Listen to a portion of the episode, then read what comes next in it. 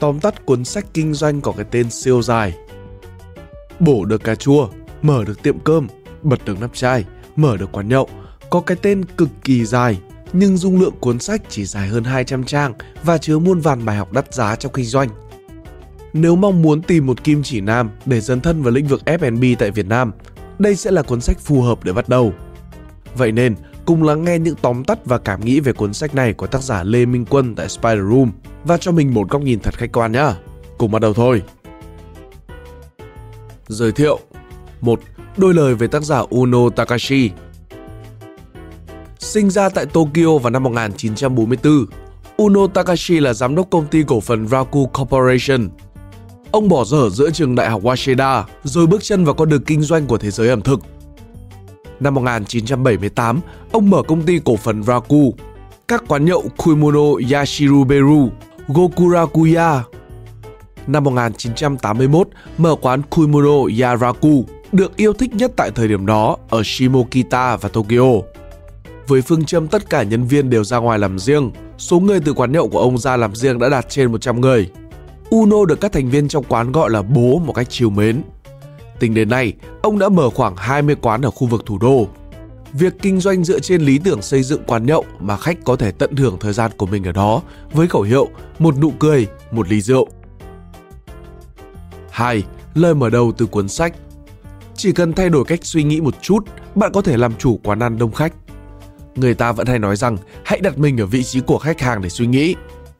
Câu nói đó sẽ càng khó hiểu hơn nếu như bạn cứ đặt mình ở vị trí của khách hàng. Không phải khách hàng mà chính là bản thân mình thì mới đúng. Bạn suy nghĩ xem nếu quán như thế nào thì mình sẽ thấy vui vẻ. Nghĩ được như vậy, tất yếu bạn sẽ trở thành chủ của một quán đông khách. 3. Các chương sách Chương 1. Không quán nào không có lãi Chương 2. Hãy mở quán ở những nơi vắng người qua lại 3. Không nấu ăn ngon vẫn có thể xây dựng thực đơn đắt khách Chương 4. Làm hài lòng khách hàng là chuyện nhỏ Chương 5. Nếu muốn bán hàng, hàng hóa sẽ bán chạy Các ý tưởng chính 1. Bản thân phải thấy vui khi kinh doanh trong quán của mình Vui vẻ là một trong những từ khóa quan trọng của cuốn sách. Khi người chủ quán đã có mong muốn biến quán của mình thành một nơi để mọi người cùng vui vẻ tận hưởng, năng lượng đó sẽ được lan truyền đến nhiều người khác. Từ khách hàng cho đến nhân viên, đối tác sẽ nhận thấy sự nồng nhiệt trong quán và mang đến những giá trị ngược lại cho bạn. Nếu không thấy vui vẻ khi ở trong chính quán của mình thì cũng không nên làm quán nữa. 2. Luôn suy nghĩ cách làm sao để khách hàng hài lòng hơn khi đến quán rảnh quá là một từ cấm kỵ. Dù quán ít khách, nhưng làm sao để phục vụ số ít khách đó cho họ thấy thật thoải mái, vui vẻ cũng là một điều rất khó khăn rồi. Ngoài ra, còn phải liên tục cải tiến tư duy, quy trình phục vụ, làm mới thực đơn, trang trí quán những cái vật mà có thể kể chuyện. Một chút thay đổi nhỏ mà tinh tế cũng có thể mang đến nhiều kết quả bất ngờ. Ngược lại, quán còn vắng khách nghĩa là chưa cố gắng hết sức. 3 bất kỳ ai cũng có thể trở thành chủ của một quán ăn. Đây cũng là mong muốn của tác giả đối với những nhân viên làm ở trong quán của ông, rằng mục tiêu cuối cùng của việc đi làm là để tự mở quán riêng, tự mình quán xuyến và trải nghiệm. Cuốn sách này giống như một bộ cẩm nang hướng dẫn cho những người muốn mở quán. Giọng văn của tác giả rất ân cần nhưng đầy nhiệt huyết, từng chút, từng chút chỉ bảo cho người vừa bước chân vào với nghề. Thực tâm người muốn đọc thì sẽ thành công. Nhưng cuốn sách không được viết theo kiểu 5 bước để mở quán ăn mà lồng ghép những câu chuyện thực tế của chính tác giả với những trải nghiệm và suy nghĩ đầy chân thật. Với những gì được chia sẻ trong cuốn sách cộng với những kiến thức chuyên môn, mình nghĩ thật sự bất kỳ ai cũng có thể trở thành chủ của một quán ăn nếu thực sự mong muốn. Những điều ấn tượng một Lợi nhuận của việc kinh doanh quán là rất lớn. Mua một quả cà chua 100 yên ở siêu thị cách quán 500 mét rồi để trong ngăn mát làm lạnh thái lát ra. Chỉ cần vậy thôi, quả cà chua cũng được lên giá 300 yên. Không hình thức buôn bán nào lại dễ dàng làm tăng giá trị gia tăng đơn giản như vậy. Mình thực sự bị ấn tượng bởi đoạn này. Nhưng từ trước đến giờ, bố mình vẫn hay nói, làm quán thì lời lắm, nhưng mà cũng rất cực. Đây cũng là điều mình ít thấy được nhắc đến ở trong cuốn sách. Những mặt tối của việc kinh doanh quán như là áp lực công việc, ảnh hưởng sức khỏe cả về thể chất và tinh thần, nhân viên xung đột, vân vân cũng ít được đề cập đến. 2. Những hướng dẫn nói chung Tác giả đã chia sẻ những kinh nghiệm của mình trong hầu hết các bước của quy trình mở quán. Từ chọn địa điểm, làm việc với cả môi giới, đối tác cung cấp thực phẩm, đồ dùng, cho đến việc đối đãi với cả nhân viên, chăm sóc khách hàng và cả việc kết giao với những dân địa phương cũng được trình bày rất thực tế. Những chia sẻ này đã cho mình có thêm một chút gì đó để hiểu biết hơn về ngành hàng này. Về việc chọn địa điểm mở quán thì phải là nơi mà mình cảm thấy vui khi ở đó. Không đông đúc cũng được, nhưng cần tránh các khu chung cư. Phải trình bày rõ những tiêu chí chọn thuê quán với cả môi giới, miêu tả cảm giác khi mình sẽ ở đó, làm việc và để lại những tài liệu liên quan nếu có. Nếu chỉ biết nói, hãy cố gắng giúp tôi thuê được căn nhà này thì sẽ không bao giờ thành công. Khi thuê được nơi mở quán rồi thì hãy ưu tiên dùng hàng hóa của các nhà cung cấp trong địa phương, tạo mối quan hệ với họ một cách ấn tượng. Cùng đó, cũng phải quan tâm đến các vấn đề đang diễn ra xung quanh, giúp đỡ người dân ở trong khu vực. Tử tế không bao giờ là dư thừa. Dựng được quán lên hình hài rồi thì cũng phải thổi hồn vào nó với những món đồ trang trí. Hãy chọn những món đồ có thể kể chuyện, nói lên sở thích, cá tính của bạn, dùng nó để bắt chuyện với khách. Tiếp đến là phải đối đãi thật tốt với cả nhân viên, cả những nhân viên bán thời gian. Biết đâu sau này nhân viên đó lại trở thành khách hàng của quán thì sao? Phải cho họ ăn ngon, xem nhân viên như là gia đình, tận tâm chỉ bảo từng việc nhỏ để họ cảm nhận được niềm vui khi làm việc. Có như vậy mới tạo được không khí vui tươi cho quán. Bên cạnh đó, phải là hình mẫu để nhân viên nói theo, không tiếc tiền mua xe sang, nhà rộng để nhân viên thấy được tương lai phía trước. Khoảng 20 năm trước, tôi đã chuyển nhà từ quận Setagaya đến Yasugatake. Diện tích đất quy hoạch có khoảng 1.983 m2.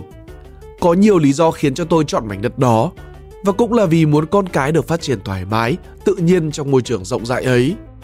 Lý do lớn hơn nữa chính là để tụi nhỏ trong quán của tôi biết được rằng làm chủ quán thì có thể sống sang chảnh thế. Lão già chỉ bán một ly rượu soju với giá 500 yên mà lại có thể sống sang chảnh như thế đấy. Đối với khách hàng, phải luôn suy nghĩ làm sao để phục vụ một cách chu đáo nhất. Từ những việc nhỏ như là nhớ tên khách hàng, chủ động bắt chuyện, đưa khăn cho khách hàng khi họ vừa mắc mưa, đến chuyện khuyến mãi, tặng quà đều được Uno Takashi nhắc đến. Kể cả khi có những quán cạnh tranh, kinh tế khó khăn, càng phải quan tâm đến cảm nhận của khách khi đến quán của mình. Mỗi quán sẽ có lợi thế riêng, nhất là giữa quán nhậu nhỏ và nhà hàng sang trọng. Ngoài ra phải để tâm tới việc làm cho khách hàng cảm thấy được hời khi ăn ở quán bằng sự vui vẻ, thoải mái ở quán, chứ không nên chạy theo chiến lược cạnh tranh giá thấp trong dài hạn. Nhưng thứ mà mình ấn tượng nhất với những ví dụ của tác giả là việc giữ mối quan hệ với cả đối tác. Có lẽ vì mình thấy đồng cảm nhất ở phần này, vì mình có những trải nghiệm chứng minh rằng mạng lưới quan hệ là cực kỳ quan trọng. Uno Takashi khuyên rằng phải giữ liên lạc với những đối tác đã đi cùng mình từ những ngày đầu mở quán, trung thành và bền bỉ với họ. Không nên chỉ vì biết một nhà cung cấp nào rẻ hơn đôi chút mà từ bỏ đối tác hiện tại. Như vậy mới có thể làm ăn lâu dài.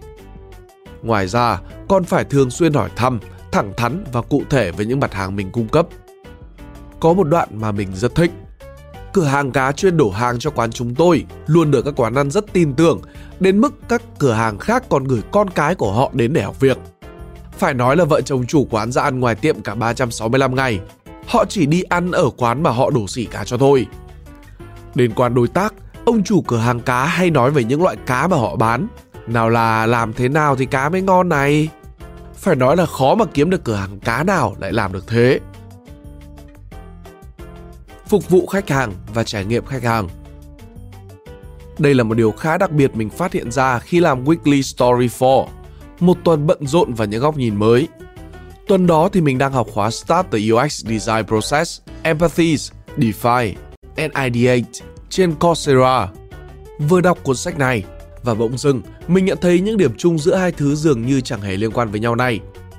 UX, User Experience, trải nghiệm của người dùng, hầu như xuất hiện trong mọi lĩnh vực, kể cả kinh doanh còn ăn. Có đầy đủ các bước như là thấu cảm người dùng, xác định vấn đề, tưởng tượng tiềm năng, sáng tạo giải pháp, khảo sát khách hàng, nghiên cứu đối thủ, xây dựng sản phẩm, storytelling, vân vân trong các khâu của việc phục vụ quán ăn. Những kiến thức con chữ này liên kết với nhau một cách trùng hợp. Đó là tư duy user oriented, hướng đến người dùng, một kỹ năng quan trọng khi nơi nào cũng đang kinh doanh dịch vụ, dù là thông qua sản phẩm hay là con người. nhưng một trong 10 triết lý kinh doanh của Google cũng có đề cập đến Focus on the user and all else will follow. Tạm dịch, tập trung vào người dùng và những thứ khác sẽ đi theo. Càng học, càng biết thêm nhiều thứ, ta càng có cơ hội để liên hệ chúng lại để củng cố lẫn nhau. Từ đó tạo ra cho mình một vốn sống phong phú hơn. Nhưng càng học, ta càng thấy mình chẳng biết gì, rằng còn biết bao nhiêu thứ mà mình chẳng hề nghĩ đến, chứ nói gì đến cái việc là tường tận chúng. Ứng dụng Nói qua nói lại rồi thì đọc xong cũng phải làm gì đó để ra ngô ra khoai. Con chữ mà cứ để mãi ở trong đầu thì cũng chẳng có lợi ích gì.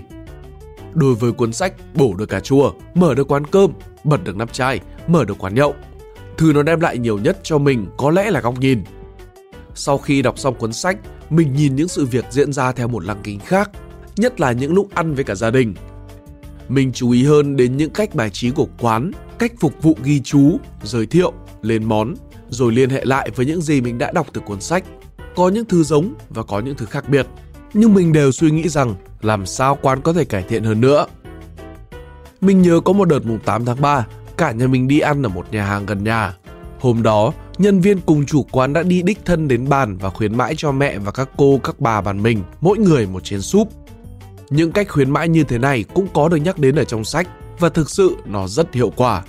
Bằng chứng là nhà mình đã đến quán đó thêm vài lần nữa và cho đến giờ mình vẫn nhớ hình ảnh những chén súp tặng kèm hôm 8 tháng 3 ngày hôm đó. Một trải nghiệm khác nữa là với bố mình. Mỗi khi đến quán nào đó, bố đều hỏi món gì ăn ngon nhất ở trong quán và nhân viên sẽ trả lời. Trước giờ thì mình nghĩ việc đó là rất bình thường, nhưng mà nếu nhân viên không được tập huấn, chuẩn bị trước thì đâu thể nào trả lời được những câu hỏi như vậy. Một chút thay đổi trong góc nhìn cũng có thể giúp mình thấy được một bức tranh lớn hơn trong việc kinh doanh quán ăn.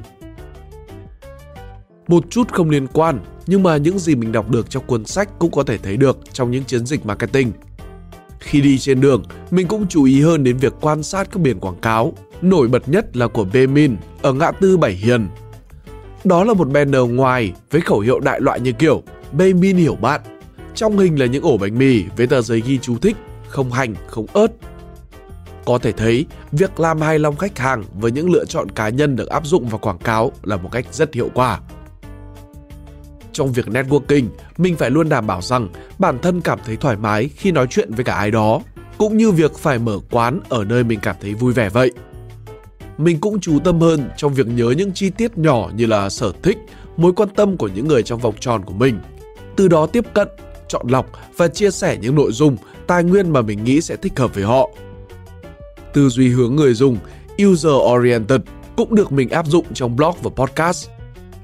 Viết nói những gì bản thân mình cảm thấy thoải mái, thấy vui vẻ khi chia sẻ. Rồi nghĩ đến trải nghiệm của người đọc, người nghe khi tiếp xúc với những nội dung được mình tạo ra. Mình cũng cố gắng thu thập những phản hồi từ người dùng rồi áp dụng nó một cách phù hợp trong những số thu và bài viết tiếp theo. Những điều mình không thích dù sách có hay đến mức nào thì cũng không thể nào làm hài lòng tất cả các độc giả trong một giai đoạn nhất định được. Với mình, quyển sách này vẫn còn nhiều chỗ là mình cảm thấy chưa tròn vẹn. Lần đầu tiên nhìn vào bìa sách, mình nghĩ tại sao nó có thể dối rắm và lém nhem đến như vậy. Cũng cần biết đây chỉ là quan điểm về cái đẹp của cá nhân mình. Người ta thường nói rằng đừng đánh giá một cuốn sách qua vẻ bề ngoài, nhưng với mình, bìa sách là thứ đầu tiên người đọc tiếp cận. Nếu không chạm đến độc giả từ những gì ở trên bìa thì khó để họ tiếp tục lật những trang ở phía trong nếu cuốn sách không được giới thiệu từ trước. Điều mình chưa ưng ý tiếp theo là phần giản trang header dường như quá sát với phông chữ nghiêng và uốn lượn, làm mình cảm giác như là nó khá chật trội và tù túng khi đọc. Nếu nhà xuất bản có thể đổi phông chữ, làm nhỏ lại hoặc là xóa phần header luôn thì cũng tốt. Như vậy sẽ đơn giản và thanh thoát hơn. Tiếp theo là ngôn ngữ của tác giả. Dù tự nhiên, chân tình, nhưng nhiều lúc mình cảm giác như là có phần hơi xuồng xã. Tác giả cũng thể hiện rõ sự ưu ái với cả chị em phụ nữ khi nhắc đến cụm từ này trong hầu hết các chương sách. Biết là đây cũng là một điều bình thường nhưng mà mình lại cảm thấy có phần cũ kỹ. Có lẽ là vì mình cũng thích cách phục vụ và không khí ở những nhà hàng lớn hơn chăng. Một lỗi rất thường gặp khác, đó là lỗi đánh máy. Dù không quá nghiêm trọng nhưng mình lại khá thích cái lỗi này. Nhờ đó mà mình kiểm tra được khả năng chính tả của bản thân, cũng như là có cơ hội viết mail để phản hồi cho nhà xuất bản. Ai tìm được lỗi typo nào cho cuốn sách này thì hãy bình luận ở phía bên dưới xem chúng ta có tìm được những cái chỗ giống nhau hay là không nha. Cuối cùng lại là những thiếu sót khó có thể chấp nhận được. Đó là chất lượng đóng gáy sách quá tệ. Không biết những bạn khác có gặp tình trạng giống như là mình hay không, nhưng cuốn sách này từng trang một đã bung ra khỏi gáy sách ngay lần thứ hai mà mình đọc nó. Cho đến giờ thì chắc cũng chỉ còn 1 phần 2 số trang còn dính lại. Mình là một đứa đọc sách khá là phá khi mà cứ dở bung cuốn sách ra, không phải cái kiểu khép nép he hé để đọc. Bản thân mình nghĩ đã đọc thì phải đọc thoải mái, tận hưởng, chưa kể mình còn phải nốt và highlight các ý hay, vẽ vời trong sách nữa. Nên cái việc mở sách rộng ra là một điều không thể tránh khỏi. Nhìn lại giá bìa sách thì có giá là 92.000, không phải là một cái giá rẻ. Tuy nhiên, chất lượng đóng giấy như vậy là khó có thể làm mình cảm thấy hài lòng. Nếu các bạn có ý định mua sách thì hãy cân nhắc những yếu tố này nha. Lợi ích của việc đọc lại Đây là một phần bonus trong bài viết này. Có lẽ bổ được cà chua, mở được quán cơm, bật được nắp chai, mở được quán nhậu là cuốn sách mình đọc một cách có hệ thống và suy nghĩ về cách áp dụng những cái ý tưởng trong sách vào đời sống một cách nghiêm túc đến vậy. Trải qua 3 lần đọc, mình nhận ra những chi tiết ẩn thú vị đằng sau những con chữ mà lần đọc đầu tiên thì mình chẳng hề để tâm đến. Mình phát hiện ra những mẹo kinh doanh đang được nhắc đến trong cuốn sách này. Mình cũng đã từng nghe qua trong hiệu ứng chim mồi, Hạo Nhiên, Quốc Khánh. Các thủ thuật tâm lý từ hiệu ứng mặc định, suy nghiệm nỗ lực, kết quả hay là cách khuyến mãi trước mặt khách hàng đều được hai quyển sách đề cập. Mình còn phát hiện những chi tiết rất Nhật Bản như là đập tay để vài thân, cách ăn nhậu, Đọc lại còn giúp mình tự giải đáp những thắc mắc như là việc vì sao nhân viên trong quán lại gọi Uno là bố, vì sao tác giả lại viết như vậy, từ này có nghĩa là gì. Mình còn dường như tranh luận với tác giả về tính logic của từng đoạn văn, sự liên kết giữa chúng và cách chia bố cục và cả văn phòng nữa. Thêm một phát hiện nữa là mình đọc nhanh hơn sau mỗi lần đọc lại và mình đoán được câu tiếp theo tác giả sẽ nói gì. Nó giống như là một trò đuổi bắt mà chỉ có mình tự chơi với cả tâm trí của mình nếu bạn đọc muốn tìm hiểu thêm về cách đọc thì mình sẽ lấy qua cách đọc 5C của Nguyễn Ngọc Thạch trong cuốn Tuổi trẻ hoang dã cũng rất hay ho, bao gồm Complete, hoàn thành, đọc hết cuốn sách, Compare, so sánh với những cuốn sách khác và tác giả khác, Compress, tóm tắt, làm tinh gọn nội dung của cả quyển sách, Compound, liên kết, nối các phần lại với nhau, liên kết với kiến thức ở bên ngoài, Compete, đối đầu, nghĩ rằng mình có thể viết cuốn sách này như thế nào để nó hay hơn. Để ghi nhớ những gì trong quyển sách, mình thường dùng ứng dụng Anki với thuật toán Space Repetition được tích hợp ở bên trong. Có ý tưởng nào hay từ sách, mình sẽ tạo một flashcard ở mặt trước là một câu hỏi gợi mở và mặt sau là nội dung đó và cách ứng dụng. Như vậy, mình có thể nhớ được những gì tác giả truyền tải một cách hiệu quả hơn. Kết luận khi quất suốt cả cuốn sách là vui vẻ, tươi tắn, nồng hậu. Và đối tượng là chính mình, nhân viên, đối tác và khách hàng. Vậy quyển sách này dành cho ai? Theo tác giả là cho những người đang có ý định mở quán hoặc là làm kinh doanh nhà hàng hay là với những người đang cảm thấy vất vả, không có hứng thú gì với cả công việc kinh doanh. Nếu các bạn thích bài viết này, hãy like và share để ủng hộ chúng mình. Đừng quên bấm nút subscribe và nút chuông bên cạnh để không bỏ lỡ video nào bọn mình ra trong tương lai. Cảm ơn các bạn đã lắng nghe. Đây là Spider Room Book, còn mình là Pink Dot. See ya!